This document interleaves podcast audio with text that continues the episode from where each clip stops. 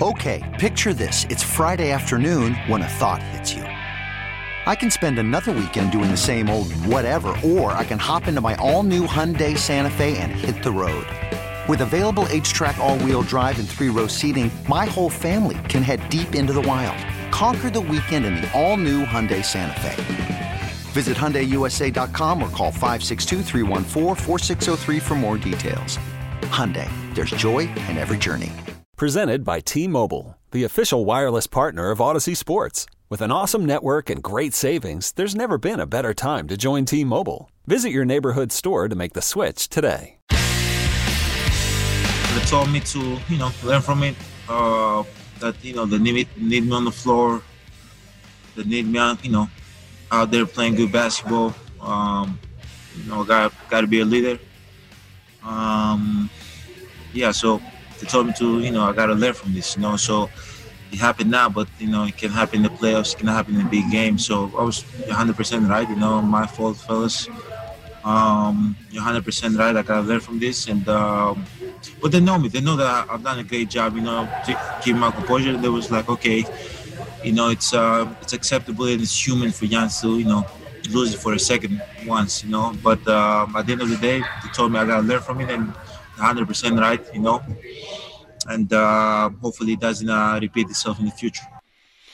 There you go. Those are the words of Giannis Antetokounmpo after last night's headbutting incident. Joining us now on the Schneider Orange Hotline, our good friend uh, Eric Nehm and uh, our Milwaukee basketball insider. Eric, uh, I would expect that he is not going to be playing tomorrow night, correct? Yeah, I would be shocked if if he doesn't get a game suspension for the headbutt. Um, that's kind of been the league precedent, as I wrote about last night at the Athletic. Uh, I mean, the most recent headbutting incident is Kevin Garnett in 2015 headbutted Dwight Howard and got a game. If you go further back than that, in 2013, Hasheem Thabeet uh, headbutted uh, Greg Stiemsma, Randolph native Greg Stiemsma, uh, and got himself a game for that as well. So that's kind of been the line for for a headbutt. So I would guess uh, at some point today that'll come down, and and Giannis will not play in the the final seeding game tomorrow against the Grizzlies. So, do you buy into the fact that they're just still rusty and he needs to play, or you know, Giannis is Giannis, and everybody else just kind of has to get on that same page? I think Giannis has played incredibly well uh, during all of this, and you know, I think for the most part he's still going to be, even with, you know, playing only a first half and only playing ten minutes last night. You know, in the games he's played, he's still averaging 27 and 12. So if you take out the fact that he played 60 minutes in one of those games, 10 minutes in the other, uh, those averages look pretty much like they always look. I think it was something like 34 and 13. Uh, so he he's still really good. Um, I think the the big problem is just the fact that he's not going to have the win that he quite needs yet. Uh, you know, we've talked with Giannis about this uh, pretty much every season he's ever played. Uh, ever since he has become one of the main guys on this Bucks roster, he always says at the start of the year that he doesn't quite feel like himself, and he needs to get himself into better game shape. And uh, obviously, when he's putting up those numbers and playing as well as he is, that could seem kind of crazy, but I think it really reflects in the fouls that he picks up, both offensively and defensively. I think when you watch him and you see him at the start of the year, his moves aren't quite as quick offensively, so that can be a few more charges.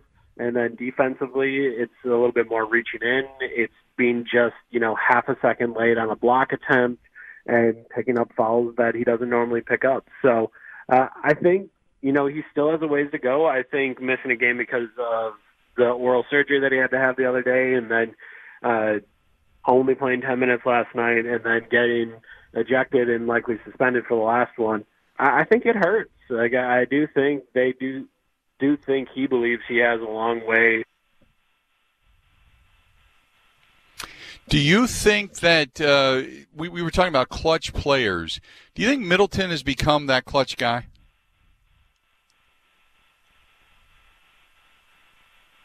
Do we lose him? A, there he is. There, I'm sorry. Go ahead. Uh, I think they have a player. I guess they have a play that they believe in. Their play is always going to be put the ball in Khris Middleton's hands, and put him and Giannis in a pick and roll. And I think we've seen time and time again that makes it really difficult on defenses. It, it's a really tough spot to put a defense in because one, you have to stop Middleton off the dribble. He's one of the best players off the dribble in the league. Six foot eight, tough to defend. So you really need to be up in his airspace to keep him from shooting that. If you do that, there's a good chance that you're going to surrender, uh, you know, a little bounce pass to Giannis, a lob to Giannis, and you're going to get dunked on by Giannis. And if you don't want to surrender that and take that away, you're going to leave a wide open shooter on the backside. And a lot of the times, I think that's what teams are going to end up deciding. Uh, but that leads to kind of situations like we saw the other night against the Mavericks, where George Hill, the best three point shooter in the league, shot nearly 50% from three this season, had a wide open three in rhythm, wide open, no one around him.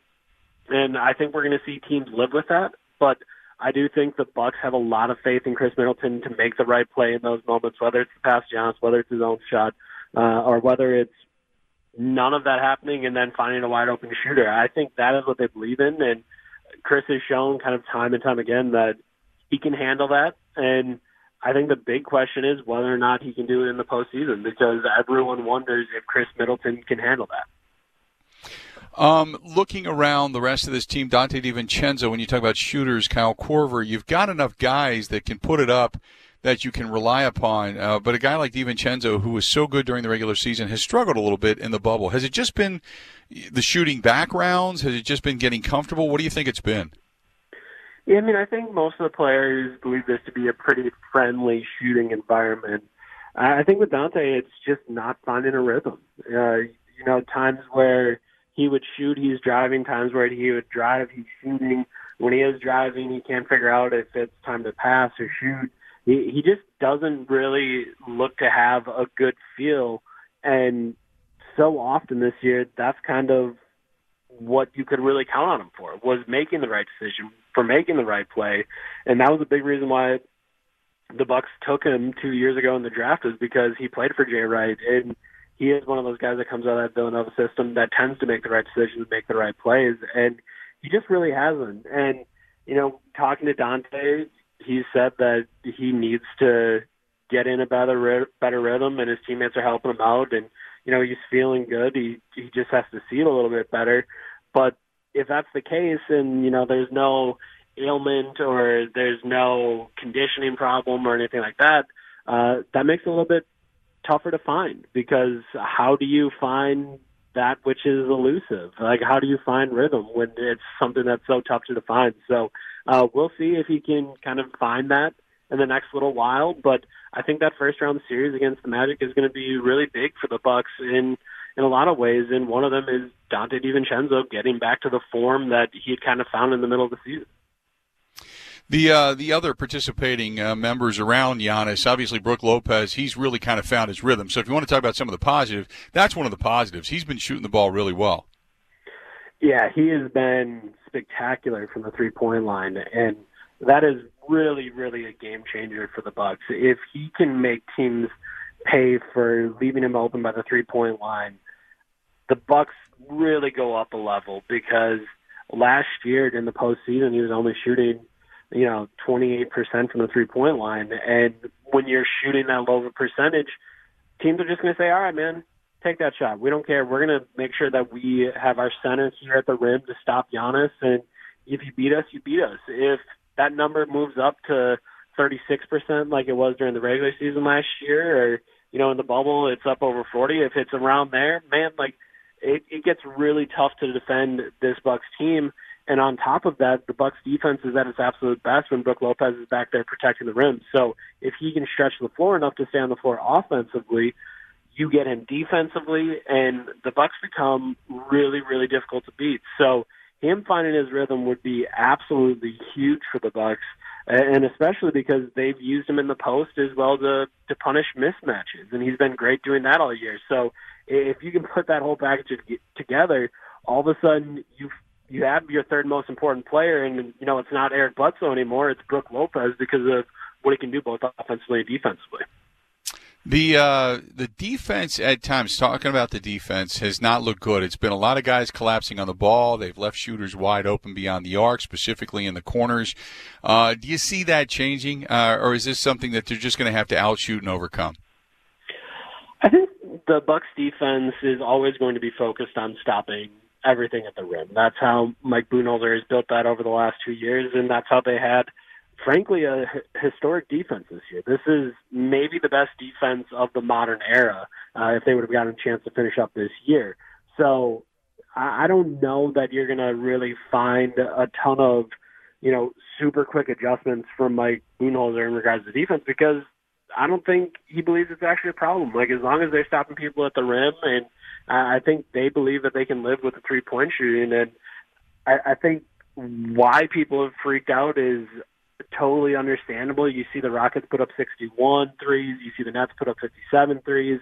You see the Mavericks have the game that they do. But I think the one thing that is important to remind everyone is that Luka Doncic and James Harden are historical offensive players. The the reason why you're seeing all of those numbers and you're seeing them really struggle to struggle the three point line is because those two guys are so insanely talented that the Bucks just I mean there's there's not other guys like that. That you know the the Nets kind of joke that oh yeah the Rockets gave us some hints by the pool or whatever it was to beat the Bucks and it's like well unless you, you're gonna the hint is take James Harden for the night you're not gonna be able to do the same things. You're not gonna be able to do it the same way that those teams are and it's the same way with the Mavericks and the problems that they gave the Bucks. You're just not going to find another Luka Doncic out there. So I, I think against the top Eastern Conference teams, don't know that it's a huge problem, especially now seeing, you know, Ben Simmons out with an injury. You're seeing Joel Embiid have, struggle with an ankle. It sounds like he's going to be back, but that could be a real problem. So you take down the talent on the Sixers, and then the Celtics and Raptors uh, are, are teams that I think the Bucks feel pretty comfortable against. Talking with Eric Nehm, our Milwaukee basketball insider. Before I let you go, so uh, look, uh, the the defense on one hand hasn't been great. Uh, the unforced turnovers have been somewhat alarming. They've tried to clean it up at times. Um, is there a consistency issue here where it's just guys are just simply out of rhythm and they're still playing themselves into a rhythm, into a cohesive? Because I I really thought that the way this team was together that they this would be something of the past. We would not be sitting here worrying about the amount of turnovers that this team has had at any one given time. So, do you see this thing getting any better? Yeah, I think once they get to the playoffs, this will get cleaned up quite a bit.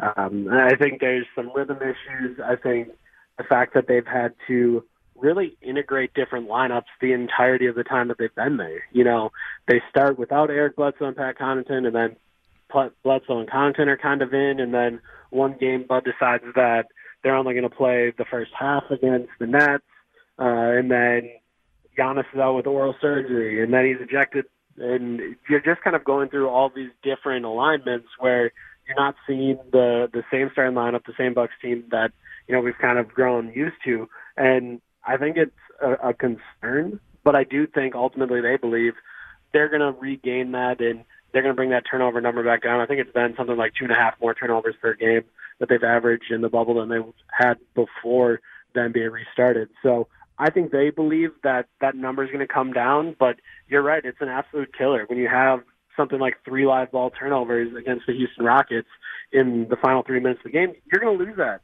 against any NBA team. That is just not the level of execution that the Bucks expect, or, or really that any NBA team expects. So uh, they got to clean it up, and I, I think they're very aware of it. And ultimately, I think they will. They'll use this final seeding game and then that first round series against the Magic as a tune-up and get themselves ready for the second round.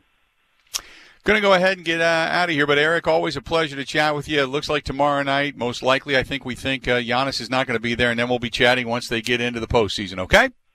Sounds good. Appreciate it, pal. Talk to you soon. Eric Nehm, Milwaukee Basketball Insider for The Athletic, joining us for a couple of minutes on the Schneider Orange Hotline. You can find him on Twitter at Eric underscore Nehm, N-E-H-M. And uh, Schneider, they've been doing it for 85 plus years. Call them 844 Pride or go to SchneiderJobs.com. Okay, picture this. It's Friday afternoon when a thought hits you. I can spend another weekend doing the same old whatever, or I can hop into my all new Hyundai Santa Fe and hit the road. With available HTRAC all-wheel drive and three-row seating, my whole family can head deep into the wild Conquer the weekend in the all-new Hyundai Santa Fe. Visit HyundaiUSA.com or call 562 for more details. Hyundai, there's joy in every journey.